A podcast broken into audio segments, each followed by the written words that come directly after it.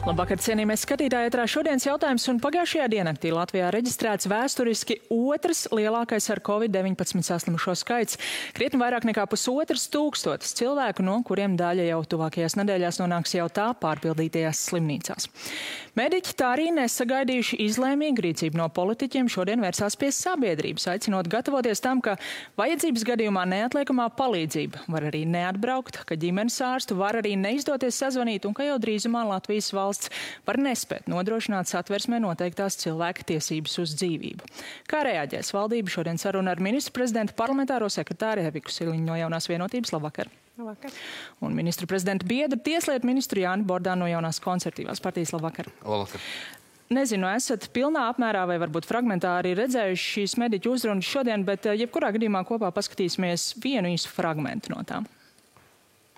Iepriekšējā dežūra bija viena no smagākajām, un tādu es neesmu piedzīvojusi arī pirmajā vilnī, kas mums bija ka mums reāli izveidojās pie slimnīcām rindas, ka mēs reāli braukājām ar pacientiem starp trijām slimnīcām, meklējot, kur viņus varētu novietot, covid pacientus, smagus, skābekļa atkarīgus pacientus. Man ļoti sāp sirds, ka mums mediķiem ir jārunā par šiem jautājumiem.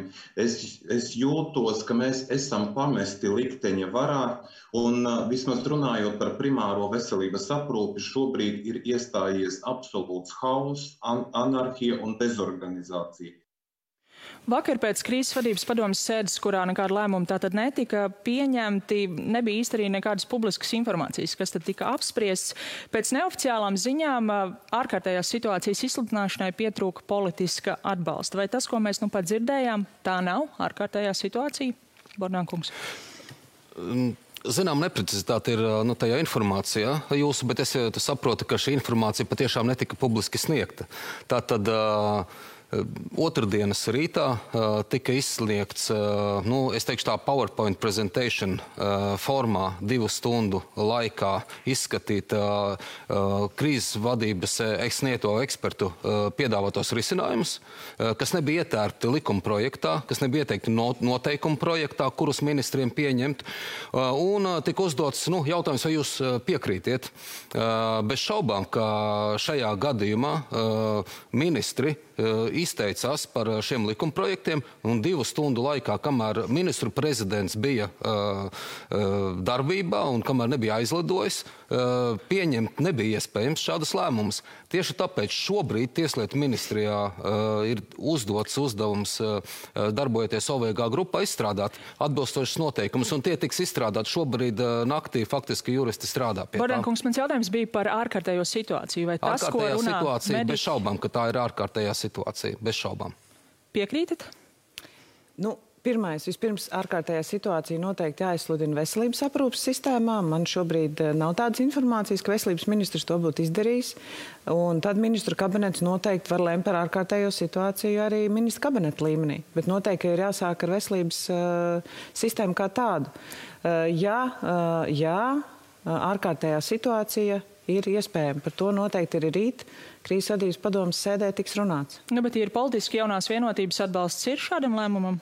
Jā, ārkārtējās situācijas izsludināšanai ir. Un saprotu, ka jaunās konservatīvās partijas lēmums pēc jūs teikt arī ir, vai ne?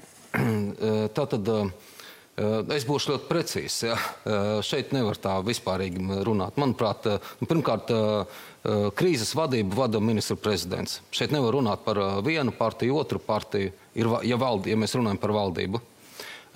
Otrakārt, Tieslietu ministrs šodien ir uzdevis ministrijas darbiniekiem pārstāv, izstrādāt divu veidu normatīvus. Viens veids ir ārkārtas situācijas likumprojektus, tie tiek izstrādāti. Otrs ir, kas notiek pēc ārkārtas situācijas. Un eh, trešais variants ir, eh, ka netiek izsludināta ārkārtas situācija, bet tiek ieviesti noteikumi par uh, nevakcinēto personu ierobežojumiem un daļējiem ierobežojumiem attiecīgi vakcinēto personām. Un neizsludinot ārkārtas situāciju. Ministri, ministri varēs lēmt uh, kopīgi uh, rītdien, burtiski jau, tad gan um, krīzes vadības padomē, gan arī, ja būs izsludināts valdības sēde rīt vai parīt, tad arī tiks pieņemts lēmums, kurš no šiem variantiem tiks pieņemts. Es esmu gatavs uz visiem trim variantiem variantiem, un tie tiks pieņemti kopīgi ar medpersonāla ekspertiem, kuru Jūs intervijas es esmu noklausījies šodien. atbalstat Kuru variantu? Es atbalstu visus trīs iespējamos variantus, gan ārkārtas situācijas izsludināšanu, un ar pēc tam tai sekojošiem mazākiem ierobežojumiem, gan arī tādu variantu, ja tas tiks izspriests kopīgi ar ekspertiem, uh, tātad ierobežojumi tiek pieņemti diezgan strikti ierobežojumi. Tāpat tās tiek veicināta vakcinācijas. Atbalstāt pieņemšanu, un neizsludinot formālu ārkārtas situāciju, bet de facto tā notiks. Silīns kundze, Bordānkungs minēja tās pāris stundas, kas bija laika pirms premjeras aizlidoja, kas izskanēja tie priekšlikumi tā kā bija. Un to arī vakar valsts prezidents, veltot visai skarbu kritiku valdībai, pauda, ka nu, šādā krīzes situācijā būtu vajadzējis rīkoties, viņš salīdzināja ar pāvestu ievēlēšanu tad visi sēž vienā telpā tik ilgi, kamēr šī vienošanās ir. Tas nenotika tāpēc, ka Kariņkungs devās uz Eiropadomi? Šī valdība strādā tā, ka uh, faktiski lēmumi tiek arī zināmā mērā nobriedināti, un tad, kad mums ir konsensus valdībā, tad tos lēmumus var pieņemt. Vai tam ir laiks šobrīd šai nobriedināšanai? Jebkurai gadījumai uh, bez konsensusa nebūs nekādu lēmumu. Un tāpēc uh, valdība, kas sastāv no četrām partijām šobrīd, iepriekš tā sastāvēja no piecām, uh, tāds ir bijis šis uh, ministrs prezidents stils.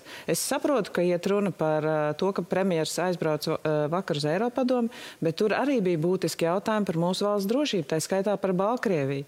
Un šī... nepiedalīties šāda līmeņa sanāksmē arī būtu noziedzīgi no viņa puses. Noziedzīgi. Jā, tāpēc, ka mums ir arī vēl viena ārkārtējā situācija, kas mums šobrīd ir uz robežas robežas. To sabiedrība noteikti tā neizjūt, un paldies Dievam, ka neizjūt, jo situācija kurā brīdī var arī eskalēt. Tātad jūs teikt, nu, tie lēmumi uz vietas, kas būtu jāpieņem, tie nebija svarīgāki šajā gadījumā? Jūs, eh, es nepiekrītu, kā jūs uzstādat jautājumu. Tie ir svarīgi lēmumi, kā teica arī ministra kungs. Šobrīd norit arī būtisks darbs, lai šie lēmumi tiktu sagatavoti jau daudz precīzāk. Jo bez skaidriem likumprojektiem, kuri nebija vakardienas sēdē, bet tādi ir nepieciešami, arī nevar tikt pieņemt šie skaidrie lēmumi. Mediķi prezentēja situāciju, kāda tā ir. Varu atgādināt, ka vēl septembrī bija apspriede, kurā piedalījās eksperti, un tur netika minēts, ka ir vajadzīga ārkārtējā situācija tagad un tulīt. Tika runāts, ka pie 800 saslimušajiem, kas, aiz, kas ir pacienti slimnīcās, tad ir nepieciešams rīkoties ārkārtēji. Šobrīd faktiski mums vēl nav 800 cilvēku slimnīcās. Tā kā arī paši eksperti nav viennozīmīgi savos piedāvājumos. Un ministriem noteikti nav vienkārši arī pieņemt šādus lēmumus. Nu, šodien jāsaka, šajā uzrunā sabiedrībai un politiķiem tur bija apvienojušies gan ģimenes ārsti, gan neatliekamā medicīniskā palīdzība, Latvijas ārstu biedrība, infektologs Uga Dumpis. Jāsaka, nu, visi mūsu galvenie eksperti šajā jautājumā, un tad varbūt par to, ko tieši viņi šobrīd prasa, tad noklausīsimies vienu fragmentu. Pat ja mēs mestos visi uh, atlikušie nevakcinētie šodien vakcinēties un saslimšana noietu uz nulli kaut vai rīt, parīt, aizparīt, mums tāpatās draud uh, nenormāla, varētu teikt, pārslodze slimnīcām. Tāpēc patreiz ar vakcinācijas intensifikāciju nepietiks. Un starptautiskā pieredze rāda, ka šādās situācijās pie tādas saslimstības ir vajadzīgs vismaz uz pusi samazināt kontaktu skaitu starp cilvēkiem. Uz pusi samazināt kontaktu skaitu starp cilvēkiem. Bordānkungs, jūs minējāt šos trīs uh, variantus, vai starp tiem ir tāds jūsu ieskatā, kas uz pusi samazinātu kontaktu skaitu starp cilvēkiem? Jā, starp uh, vis, visiem šie, šie, visos šajos trijos gadījumos tāds ir. Uh, un es, protams, uh, tieslietu, mini, tieslietu ministram tikai jāprecizē ir ļoti, nu, teiksim, varbūt tās nepilnīga informācija, bet man ir informācija tik līdz es uh, izskatu jautājumus, uh, piemēram, ministra kabineta sēdē, un uh, es šodien esmu noklausījies, ko mediķi minēja preskonferencē. Pilnībā saprotu, pilnībā pievienojos un varu tikai izteikt dziļu pateicību viņu varonībai un arī tam pilsoniskajai nostājai.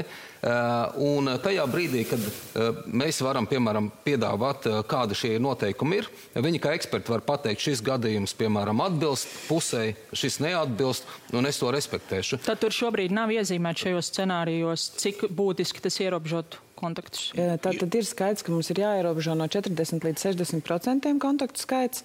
Katra vieta, kur šobrīd kontaktējas cilvēki, un, diemžēl, jāsacina, ka nevakcinētie cilvēki, protams, ir daudz lielāks draudz šobrīd Covid pacientu gultu noslodzē. Tas ir gan bērnu dārzi, diemžēl, tie ir gan kultūras pasākumi, tā ir vispār mūsu pulcēšanās. Kultūras pasākumos gan šobrīd ir ar certifikātiem. Tas, tas nozīmē, Jā. ka mums ir jādomā par kontaktu samazināšanu 40-60% apmērā. Un, uh, ir pienācis brīdis, kad acīm redzot, mēs vairs nevaram dalīt primāri vakcinēti, nevakcinēti. Mūsu primārais mērķis šobrīd ir uh, samazināt tātad šos kontaktus 40-60% apmērā. Protams, kā jau minēju, prioritāri uh, tieši nevakcinētie cilvēki ir tie, kas rada šo lielāko bīstamību un skaidrs, ka ierobežojumi visvairāk attieksies uz viņiem. Taču arī daļā vakcinēto cilvēku noteikti būs uh, nu, dažādas lietas, pieņemsim masku valkāšanu publiskās vietās, pieņemsim attālinātais darbs mums visiem, sākot jau ar valsts pārvaldi. Tās ir lietas, bez kurām mēs nevarēsim iztikt. Nu, te, te ir uh, varbūt tāda nianse. Viena lieta, protams, ir kaut kāds arī taisnības elements. Uh, tātad vakcinēti ir vakcinējušies un uh, apzinīgi darījuši, un šobrīd viņus tā kā nu, novienādo ar visiem. Un, bet es vēlreiz saku, ka tiešām svarīgi ir, ko mediķi saka. Ja nepieciešams, tad nepieciešams. Un otra lieta ir, kā mēs nu, neradīsim to iespaidu tiem, kuri ne, nav vakcinējušies līdz šim ka principā var arī turpmāk nevakcinēties, jo ierobežojums vienalga uz, uzliks visiem. Un tas ir par ko šobrīd diskutē operatīvās vadības grupā. Šobrīd, šonakt strādā uh, vismaz Tieslietu ministrijas juristi ir sagatavojušies tam darbam. Un uh, tur arī šo apspriedīs šos jautājumus. Uh, ir jāiedziļinās detaļās un jāmēģina, un jāmēģina pieņemt vislīdzsvarotākā lēmumu Ja, es, es, es arī varu apliecināt un galvot, ka netiks nodarīts kaitējums nu, medicīnas sistēmai tādā apmērā, kā mediķi uzstāsta, ka tas ir nepieciešams. Bet tad es saprotu pareizi, kā arī Silīnas kundze pauda, ka rīt ir apņemšanās pieņemt tādu lēmumu, kas samazinātu šos kontaktus par 40 līdz 60 procentiem. Jā, es to tagad dzirdu. Protams, piekrītu, ka tas noteikti ir virziens, kurā strādāt, un neredzu vispār nekādu iemeslu, kāpēc, lai teiksim, jaunās konservatīvās partijas biedri, kuri jau jūlijā bija pēdējie, kas aizstāvēja likumprojektu, kuru tieslietu ministri izstrādāja par obligāto vakcinēšanos. Un, pie pieminēju, pieminu, jūs minējāt valsts prezidenta kungu. Nu, man ir uh, uh, vēl, vēlme tomēr šeit izteikt jā, arī savu uh, kritikas devu un savus uh, faktus. Valsts prezidenta kungam vajadzēja iespringt uh, un ieklausīties pareizākos padomniekos jūlijā un nevis ieklausīties tajos uh, cilvēkos, kuri aicināja nobremzēt likumprojektu par obligāto vakcinēšanos jūlijā un novērst šodienas esošo situāciju un nevis šobrīd kā tā tevišķi pamācīt uh, politiķi politiķus, citus nevis sevi, kāpēc nav ieviest šādas normas un kāpēc cilvēki nav vakcinējušies izvairīšanās no konkrētu lēmumu pieņemšanas un domāšana par saviem reitingiem, tas nav tas, kas tagad politiķiem jādara. Tāpat tās kā nav tas, kā domāt par dažādiem duncīšiem vienam otram mugurā. Ja mēs to nedarītu, mēs tiktu ar krīzi ātrāk galā, un mēs rīt tiksim ar to galā, ar lēmumu pieņemšanām, ar, ar diskusijām, un vismaz nu, no savas puses konservatīvā partija darīs visu iespējamo. 40 līdz 60 procenti ir, tas ir daudz, tas, tas ir būtiski samazinājums risinājums to ir iespējams bez šī pieminētā lockdown scenārija? Nu, jautājums ir, ko mēs saprotam ar lockdown, un manuprāt, par to arī ir lielākās diskusijas šobrīd ministru kabinetā, jo katra uh, kaut kāda viena darbība, pieņemsim, samazināt uh, apmeklētāju skaitu lielveikalos. Jūs atceraties, ka bija tāds brīdis, kad uh, lielveikali bija kvadrātmetros sadalīti. Nu, tas nav lockdown. Tas nav lockdown, bet ir skaidrs, ka mē, mums nebūs tāds lockdown, kādu mēs esam iedomājušies, ka visi mēs sēdēsim mājās. Bet tad es tikai pārjautāšu, tāds nebūs, tam nav politiskā atbalsta vispār no jaunās vienotības. Šobrīd nav. tāds lockdown, ka visi sēž mājās, pagaidām netiek apspriests. Mums arī jārēķinās, ka mums ir jābūt kontrolējušām institūcijām, un kā jau minēju, mums šobrīd iekšlietu spēki un arī daļa NBS spēki ir šobrīd atrodas uz robežas. Konkrēti tāds lockdown šobrīd netiek apspriests. Bet pie jebkura scenārija, to, ko arī min mediķi un epidemiologi, pat šobrīd trīs uh, nedēļas uh, aizejot uh, ļoti stingros ierobežojumos, mēs nevaram apturēt uh, Covid slimības izplatību. Mēs varam tikai apbremzēt tās izplatību. Mēs nevaram viņu samazināt. Respektīvi, mēs viņu nevaram apturēt. Mēs varam samazināt tās straujo izaugsmi. Mm, bet tas arī ir būtiski. Tas ir tas, tas ko uzsver arī Jūga Dūms, ka ja nākamās nedēļas laikā netiek apturēts šis straujais pieaugums, tad ir pilnīga katastrofa. Tad es arī gribētu jautāt, kurā brīdī tad stāsies spēkā tas lēmums, kas rīt vai parīt varētu tikt pieņemts pirmdien? Uh. Viena nianses atcerēsimies, ka mums jau ir pieņemti uh, noteikumi, uh, kas, uh, ja nemaldos, no 15. datuma stājas spēkā. Okay. Ja nemaldos, un, 11. Jā, un, nu, no 11. Jā. Būtiski, uh, viņi ir diezgan būtiski, jo viņi, sama, viņi uzliek jūs... par tiesībā, uzliek, da, dod dažādas tiesības ierobežot uh, darba vietās un uh, tam līdzīgi. Otrakārt, jo tā kā te, tie soļi ir bijuši spērti par ārkārt, nu, vai, teiksim, tos lēmumus, kas rīt tiks pieņemti, uh, nu, mēs droši vien, ka man būs jāprecizē ar juristiem, cik dienas ir nepieciešams, lai viņi stātos spēkā, lai cilvēki būtu gatavi. Bet nu, izsludināt ārkārtas stāvokli var nekavējoties. Un tad ir nu, periods, un tās ir kaut kādas dienas, kad to var darīt zinām cilvēkam, kad reāli kaut kādus soļus var ieviest. Ja? Tas patiešām ir īsts laiks. Es gribēju par to varbūt, vai ir nu, tātad kā rīkoties, jo vilnis jau iet un tam līdzīgi. Eh, es domāju, ka tas ir neatkarīgi no tā, ka, eh, kā saka, jau slimība ir tā izplatījusies. Tas vilnis jau nav. Eh, nu, mums ir vienalga jāstrādā pie vakcinēšana, vakcinēšanas. Jā, bet tas ir ilgtermiņa jautājums. Šobrīd mēs risinām šo krīzi. Bet, Bet uh, tik un tā mēs nedrīkstam to nolikt kaut kur malā un tagad iesākt tikai ar uh, ierobežojumiem. Protams, to var uh, jo, darīt paralēli, bet ja šovakar būs, par šo par īstermiņu krīzi.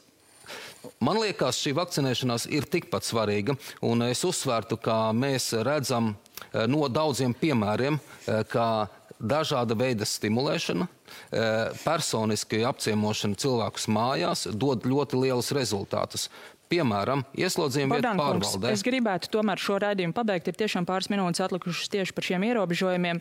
Vakcinācija ir ilgtermiņa jautājums ja tas būtu atrisināts līdz šim brīdim, mēs nebūtu. Nē, mēs, mēs visu vasaru runājuši par... esam, ka vakcinācija ir ilgtermiņa risinājums un tā nav panākta. Tāpēc, Jā, ka mēs neuzskatījām, ka tā ir būtiska un pirmšķirīga. Uh, Bet atvainojiet. Jā, panorāmā šodien izskanēja politoloģis Ivets Kažoks komentārs saistībā ar visu šo krīzes pārvaldīšanu. Un, uh, viņa pauda, ka krīzē ļoti svarīgi ir to skait arī līdera rīcība. Uh, Mēs zinājām ļoti skarbas prognozes jau augusta beigās par to, kāda varētu būt šī stacionēto skaita pieaugums. Tagad tas tā arī pildās, un šobrīd, kad mediķi jau saka, tūlīt būs katastrofa, mēs runājam par ierobežojumiem. Kāpēc valdības vadītājs varbūt līdz šim nav uzstājis uz to, ka ir jārīkojas ātrāk? Mēs esam no viņa, nu, no ministra kabineta sēdes uz sēdi dzirdējuši, piemēram, viņš stingri uzstāja šo trešo poti visiem. Kāpēc viņš arī, piemēram, par kādiem ierobežojumiem ātrāk nerunāja?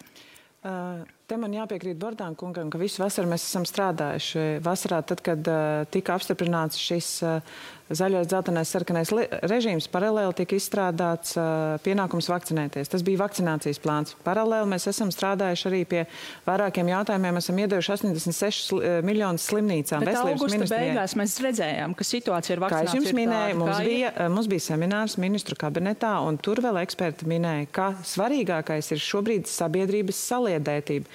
Tajā brīdī, kad bija savākti 34 uh, eh, opozīcijas paraksti, lai vispār apturētu šo vakcinācijas likumprojektu, uh, sabiedrība bija uzšūmējusies. Es un, jautāju par ierobežojumiem, ne par vakcināciju šo likumprojektu, bet par uh, to, vai nevajadzēja jau ātrāk sākt kaut ko ierobežot, tad varbūt tas vilnis nebūtu tik ļoti uzsvērts. Nu, tas, ir, tas ir diez vai. Tāpēc, tas ir arī eksperta vērtējums, ka diez vai. Tad, uh, tas ir diez vai, tāpēc, ka es jums saku, eksperti, kas bija šajā ministra kabineta sēdē, arī viņu viedokļi dalījās. Nebija tāds stingrs uzstādījums, tagad vajag ierobežojums. Un Kariņkungs ir ļoti bieži pieturējies pie ekspertu un mediķu pieprasītā arī šobrīd. Tātad, uh, ejam uz uh, uh, kontaktu samazināšanu un veidojam paralēli, protams, arī uh, papildus vietas slimnīcās, jo mūsu veselības aprūpe ir vajadzīga visiem. Gan tie, kas ir vakcinējušies, gan tie, kas nav, gan bērniem, kuriem vispār nav covid šobrīd, varbūt aktuāls šis jautājums. Tieši tā, katrā ziņā šobrīd ekspertu viedoklis ir visai viennozīmīgs. Radījuma laiks ir beidzies. Paldies par to, ka atradāt laiku šokar sarunai. Paldies arī jums, skatītāji, par uzmanību. Gaidīsim rīt lēmumus un tad jau vakarā tiksimies atkal.